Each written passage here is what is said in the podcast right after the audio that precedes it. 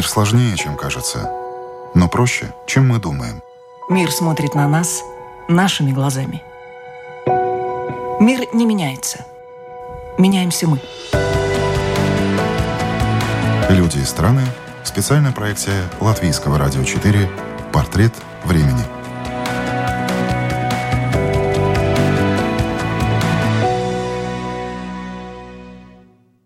Гость сегодняшней передачи – Константин Сонин, ученый, исследующий взаимосвязи политических и экономических процессов. В 2010-х, к примеру, вышел цикл его работ о ресурсном проклятий России, в которых говорилось, как наличие природных богатств на деле ослабляет экономическое развитие страны. Сонин занимал пост проректора вуза, который в том числе и благодаря ему назывался самым либеральным университетом России – Высшей школы экономики. Сейчас Константин Сонин – профессор Чикагского университета. С его анализом текущей и будущей ситуации России вы познакомитесь в интервью, записанном для программы «В тренде» германской общественной вещательной компании Deutsche Welle. У микрофона Константин Эгерт.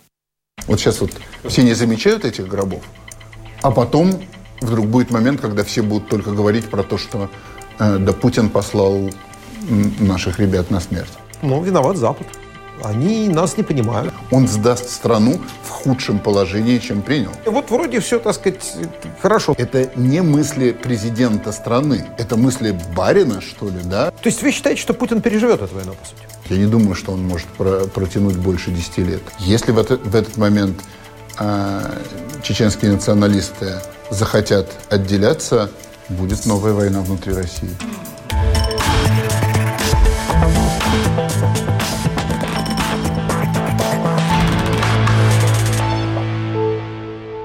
Экономист и политолог Константин Сонин лучше всех знает, как диктаторские режимы влияют на экономику. Программа «В тренде» поговорила с ним о том, почему телевизор побеждает холодильник, когда Запад откажется от российских нефти и газа и как спасать экономику России после Путина. Константин Сонин, добро пожаловать в программу «В тренде» на Deutsche Welle. Спасибо, здравствуйте. А, Константин, вот какой вопрос. Как авторитарные режимы справляются с социальными и экономическими вызовами. То есть, если мы посмотрим сейчас на путинский режим и то, как он действует в, ну, во время вот нового этапа войны, агрессии против Украины, возникает ощущение, что справляется довольно неплохо. Так или нет? Что, что я не уверен. Мы можем обсуждать какие-то детали, но в итоге мы знаем, что он втянул Россию в совершенно кошмарную войну.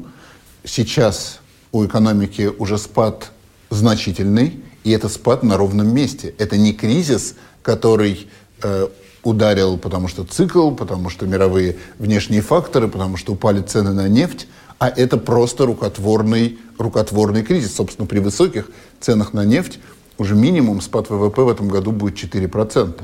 Последний раз такой спад в Америке был, например, почти 100 лет назад, во время Великой депрессии. В России был, был не так давно, всего лишь 12 лет назад. Но, тем не менее, это рукотворное, вот этот вот спад, насели... спад производства, ухудшение уровня жизни, это из-за того, что путинский режим принял неадекватные решения. Но ведь, э, если говорить с точки зрения Путина, вот государственная бюрократия – подчиняется.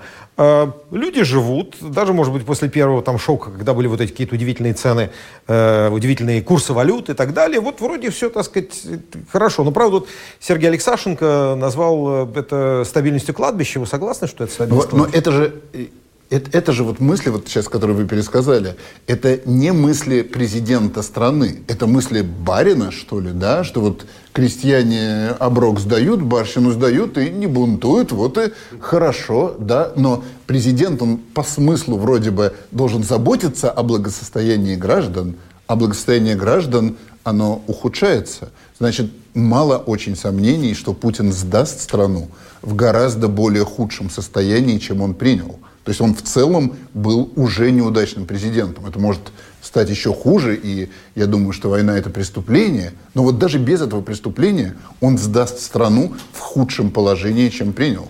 А вот, кстати, когда он ее сдаст, по-вашему? Ну, когда-то сдаст. Пока что еще ни одного лидера, который остался бы править вечно, в истории не было. И я думаю, что и Путин таким не будет. В какой-то момент, я думаю, это произойдет в ближайшие там, 5-10 лет, сдаст. Я не думаю, что он может про протянуть больше 10 лет. Ну, представим себе, что Путин потерпел поражение, и он вынужден уйти с э, территории Украины, вернуть э, войска, и Украина восстанавливает себя в границах, скажем, конца 91 -го года. Какие будут последствия? Ну вот смотрите, у Саддама Хусейна в 91 году его армия вторжения в Ирак, в Кувейт, значит, иракская армия захватила Кувейт. Да, в 90-м, да, захватила, в 91-м ее вышибли назад. Чего международная коалиция э, вышибла и уничтожила иракскую армию, вышибла обратно. Но Саддам Хусейн объявил о победе еще много лет, до самого своего смещения отмечал годовщину победы над американцами. Я думаю, что Путин также может вывести войска, будет вынужден вывести войска и объявить о том, что он победил Америку и денацифицировал и демилитаризировал Украину. То есть вы считаете, что Путин переживет эту войну, по сути? Я считаю, что он может пережить, что есть, э, что есть пока запас на то, чтобы это пережить. Он может остановить, вот сейчас он может остановить войну и объявить победу в любой момент, да? Вот это как бы ключевая вещь, что Путин это единственный человек, который может эту войну закончить в любой день. Но ведь мы знаем, что он этого не сделает. Вот но, это, но это разные вещи, да? Как бы мочь и выбрать этого не делать. Это некоторый выбор.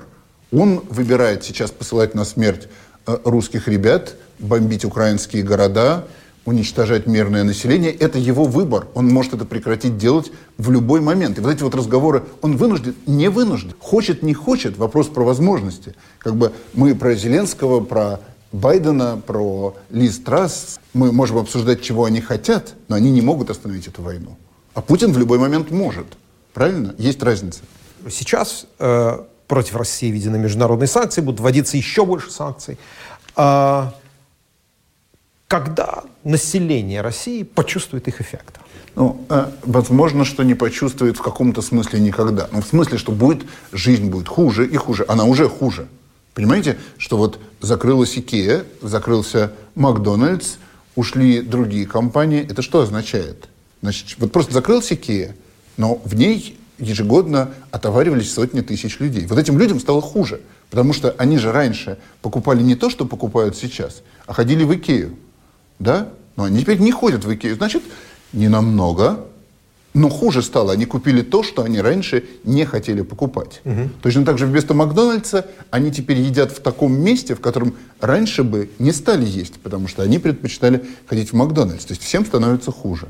В то же время, по опыту вот моего советского детства, вот это вот хуже, это может продолжаться десятилетия. Как бы до того уровня, как люди в Советском Союзе жили, там, в 85 году, еще годы, может, 10 или 15 лет. И вы думаете, что многие люди будут терпеть это, да, конечно? Человек не заметит напрямую, что ему, например, приходится больше работать, что меньше отдыхать, что в этом году он поехал, а, поехал отдыхать не на месяц, а на три недели, что ребенку новые джинсы купили не тогда, когда те протерлись, а еще через два месяца. Ни одно из этих действий, оно никак, никак не убивает. Но это все постепенно будет, конечно, накапливаться. Что международные санкции, вот какие из них наиболее опасные для Путина, какие лучше всего работают сейчас сегодня? Мне, мне кажется, что вот если что действует, это, во-первых, действуют персональные санкции, да, то есть то, что касается семьи, то, что касается людей, которые непосредственно работают в правительстве, непосредственно работают на войну. Потому что мы, мы знаем там, из расследований Навального, из многих, у огромного количества вот, так называемых патриотических чиновников большая недвижимость за границей, много чего. Их семьи живут за границей. Это вот когда целятся в это, то войну останавливают. Кроме того, я считаю, что люди, например, видят санкции, связанные со спортом. Да, вот отказ спортивных федераций принимать участие, допускать Россию к участию, это не, не государственные санкции, а спортивные. Вот это заметно. Люди как бы постепенно понимают, что вот э, «Спартак» занял там, второе место в чемпионате России, а в Лиге чемпионов, за Лигу чемпионов в этом году не борется, что у нас есть там олимпийская, олимпийская чемпионка по прыжкам в высоту, она на чемпионат мира не поехала, и на следующий не поедет, что у нас есть лучшие в мире фигуристки, а у них единственный турнир, это будет э, чемпионат России – И все. И так далее. Да, и Ну, и вот, и другой вот это видно, это видит каждый человек. Многие скажут, что ну, виноват Запад. Они нас не понимают. Да, такой феномен есть, да. И это в очень большой степени так, так работает. Но получается, что пока что холодильник телевизор не побеждает. Побеждает телевизор. Почему? Ну, потому что, потому что мы, когда вот говорим про телевизор и холодильник, это нужно думать действительно какими-то историческими эпохами. Десятью годами, пятнадцатью годами, двадцатью, двадцатью годами. И вот вещи, связанные с когнитивным диссонансом, что моя страна, моя страна хорошая, если со мной происходит что-то плохое, это делает кто-то другой, а не моя страна. Это, это не только из пропаганды идет, это идет и очень сильно, очень сильно изнутри. Вот есть ли что-то, что может, э, ну, скажем так, очень резко поменять это? Может быть, какие-то новые санкции? Я, я не знаю. Эти вот масс- массовая психология сложная вещь. Вот я могу, э, могу напомнить, опять-таки, из своего советского детства про афганскую войну. Советские, э, потери советских войск в Афганистане, главные потери, были в самом начале 80-х, в первые годы. Вот, к 86-му, к 87-му году эти потери уже были минимальные. Это были такие же потери, как там у американцев в Ираке, у американцев в Афганистане. То есть как бы маленькие потери по сравнению с а, тем, что было В начале, было в начале. Сразу да? вторжения, да. И тем не менее это вдруг стало острой, острой темой. Вдруг, вот как бы не сразу, но когда появилась перестройка, вот этот Афганистан, который в этот момент уже не э, как бы приносил новых гробов, но все про них только и говорили. И это тоже было, и это тоже было постеп- постепенно. Вот я думаю, что, например, осознание того, что происходит на Украине, сколько э, российских солдат там гибнет, ну и сколько мирных жителей там убивают, это произойдет вот так же скачком, что в некоторый момент, вот сейчас вот все не замечают этих гробов, а потом вдруг будет момент, когда все будут только говорить про то, что э, да Путин послал наших ребят на смерть. Если посмотреть на то, что может сделать Запад, ну, например, э, скажем, э, Билл Браудер, знаменитый, так сказать, активист, э, один из фактических создателей, авторов акта Магнитского, э, говорит, что не все олигархи, например, находятся под санкциями. Надо их еще больше загонять под санкции, надо еще больше дать, потому что денежные кошельки Путина. Э, Вот почему такой вроде простой акт, а ну, Запад далеко не всех отправил под санкции? Вообще я хочу сказать, я понимаю, что это там звучит как-то жестко по отношению к тем, кто рассчитывает, что Запад сделает больше, но вот в этой, в этой истории с нападением России на Украину Запад делает очень-очень много. Как бы мы видели, как там, например, Запад что делал в Сирии, да гораздо меньше делал. Он не стал он защищать мирных сирийцев. И в других странах тоже делалось гораздо, гораздо меньше. Здесь это, конечно, благодаря там, мужеству украинцев, благодаря силе ами- украинского правительства, как бы они являются очень хорошим реципиентом, но Запад делает очень много. Теперь про, а, про олигархов. Я считаю, что бизнесмены, бизнесменов, к ним относятся в России плохо, причем к ним и Путин относится плохо, и путинисты относятся плохо, и многие либералы тоже относятся плохо, потому что вообще к богатым относятся люди плохо. И людей винят в том, что они путинские кошельки. При том, что никакие они не путинские кошельки. А Для них, они? сейчас, секундочку. Для них Путин это как бы бандит с большой дороги. Как бы вы их обвиняете в том, что они бандиту отдают деньги за то, чтобы он их э, не грабил и не убивал. Это, это victim blaming. Я понимаю, я понимаю, что когда я мы говорим про миллиардеров, у которых особняки в Лондоне, Да, особняки под Москвой, мы говорим, что а, это victim blaming, Да. то как бы... Обвинять что это, жертву, что да. Ничего себе жертва, да? Как там Павин с Фридманом смешно пожаловались, что у них не хватает денег на, э, на- нанять уборщицу. Но реально отношения многих бизнесменов, даже очень богатых, очень удачливых с Путиным, это то, что они с ним, они ему платят за крышу, за защиту, просто за то, чтобы он их не грабил. А можешь прекратить платить крыши? Тем более люди, которые могут уехать. Но не, созда- не- не не создать деньги, не- не создать эту добавленную стоимость. Для, понимаете, многие бизнесмены в России это не ценят. Но они, для них заниматься бизнесом заниматься предпринимательством. Это то же самое, что для певца петь, для математика доказывать теоремы. Это, они как жаворонки. Жаворонок поет, говорит жаворонку, что ж ты не перестал петь вместо того, чтобы расплачиваться с ястребом.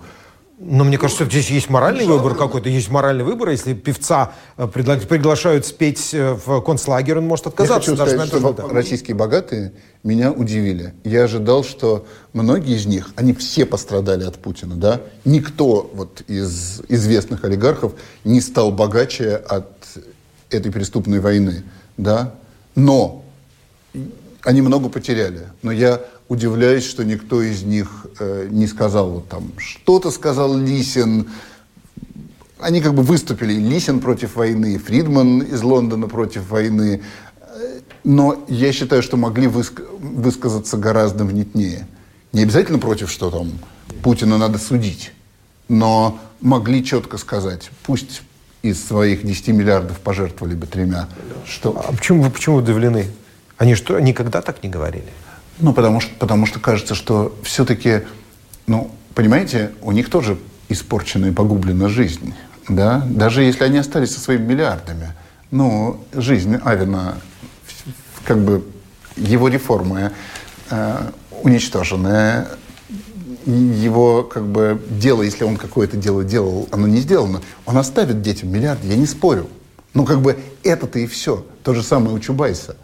Конечно, он, наверное, у него остались сотни миллиончиков или там миллиарды. Сколько-то но, осталось. но хоть что-то-то еще осталось. Хоть что-то он в жизни не слил и не проиграл. Он тогда просто обычный человек, что ли? Он, ну, они тогда не исторические фигуры, а просто может быть, обычные ну, это люди. страх, И значит. что им Это жалко? страх.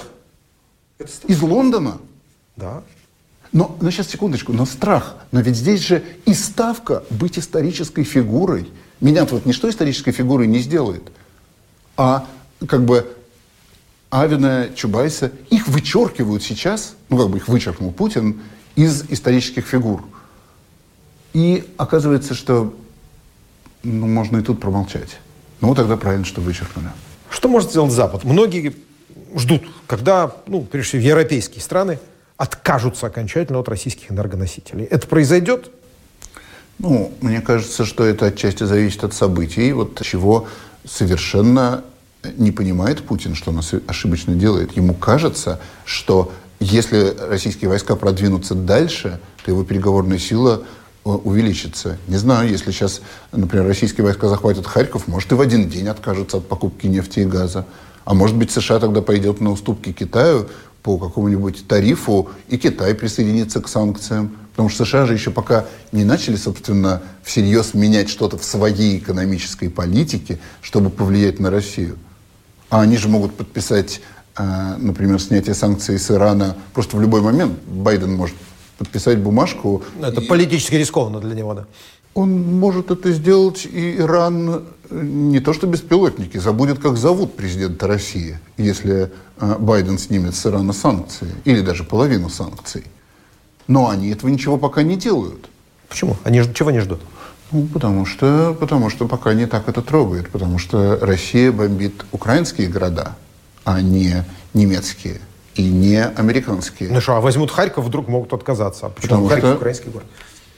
Ну, потому что чем больше мирных жителей гибнет, тем сильнее, э, сильнее весь мир чувствует солидарность с украинцами. Европейский Союз пообещал вообще, по-моему, на двух третей, э, двух третей российского э, газа отказаться к концу следующего года. Представим себе, что это случилось.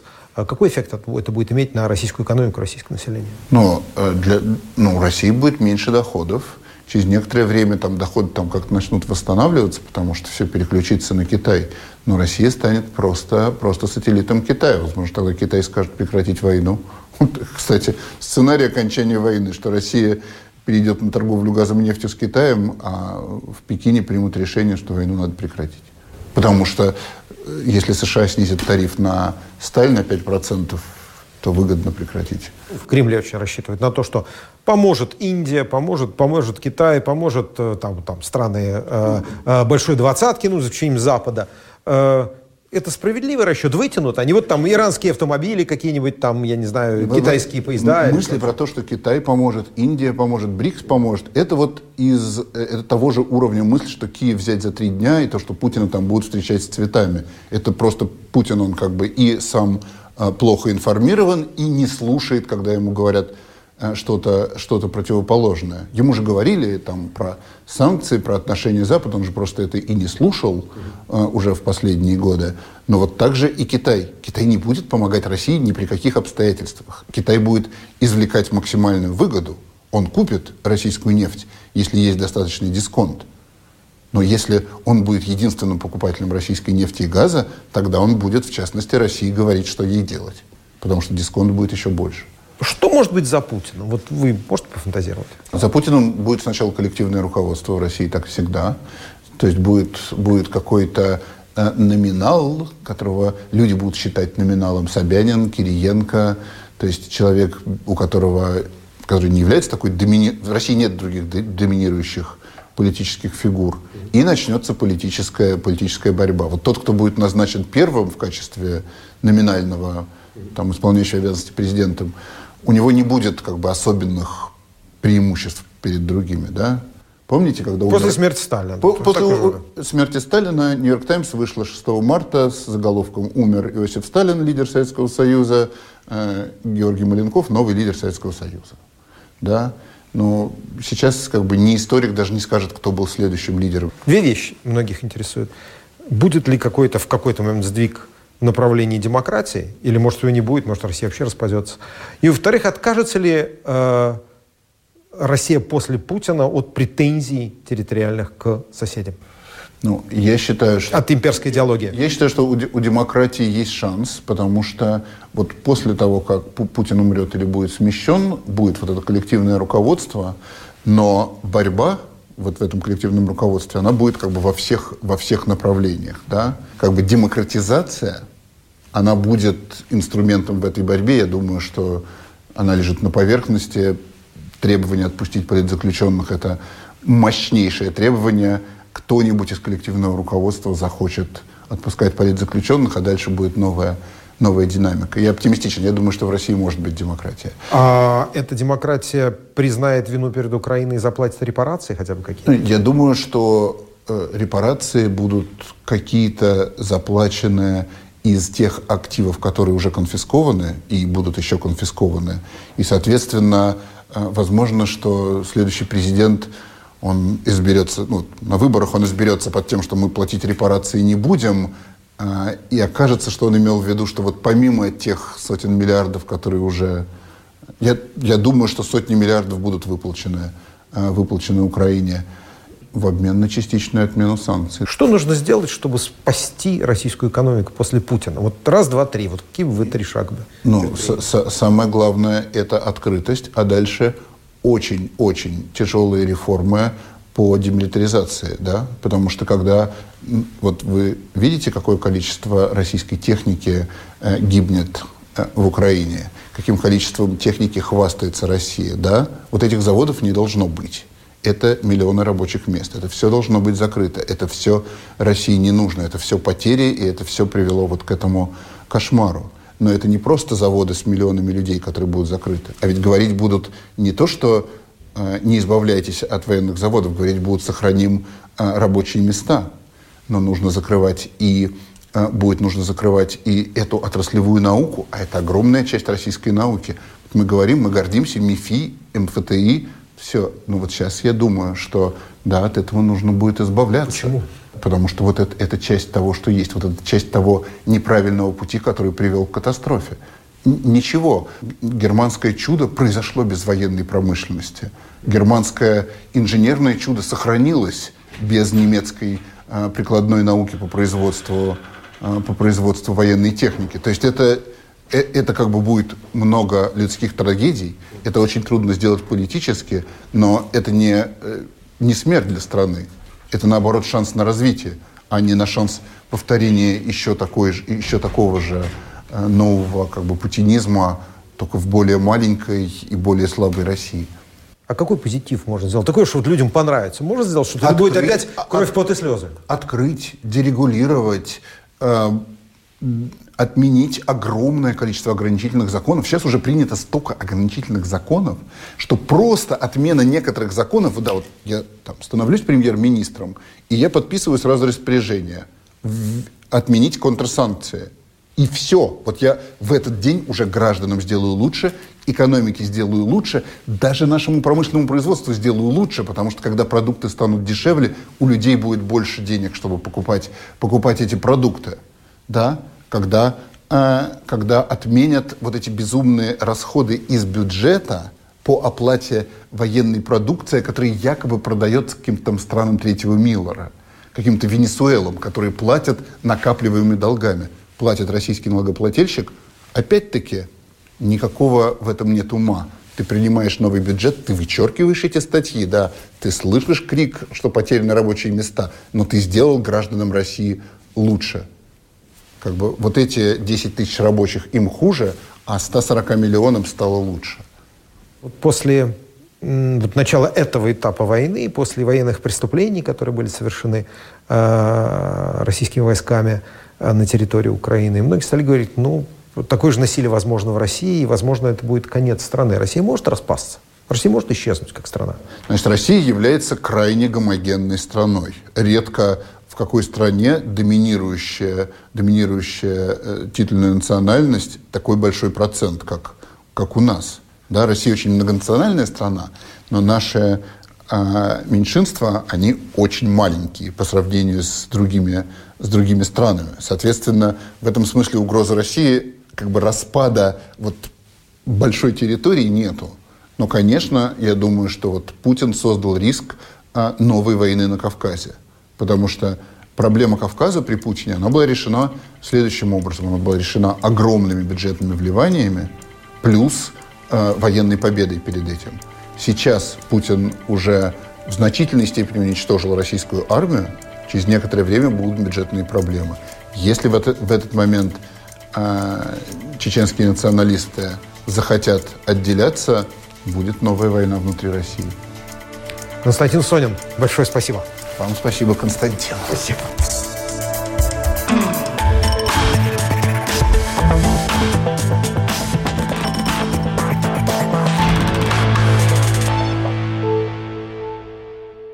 Вы слушали программу «В тренде» с участием российского экономиста Константина Сонина. Она прозвучала в эфире благодаря сотрудничеству Латвийского радио 4 с германской общественной вещательной компанией Deutsche Welle.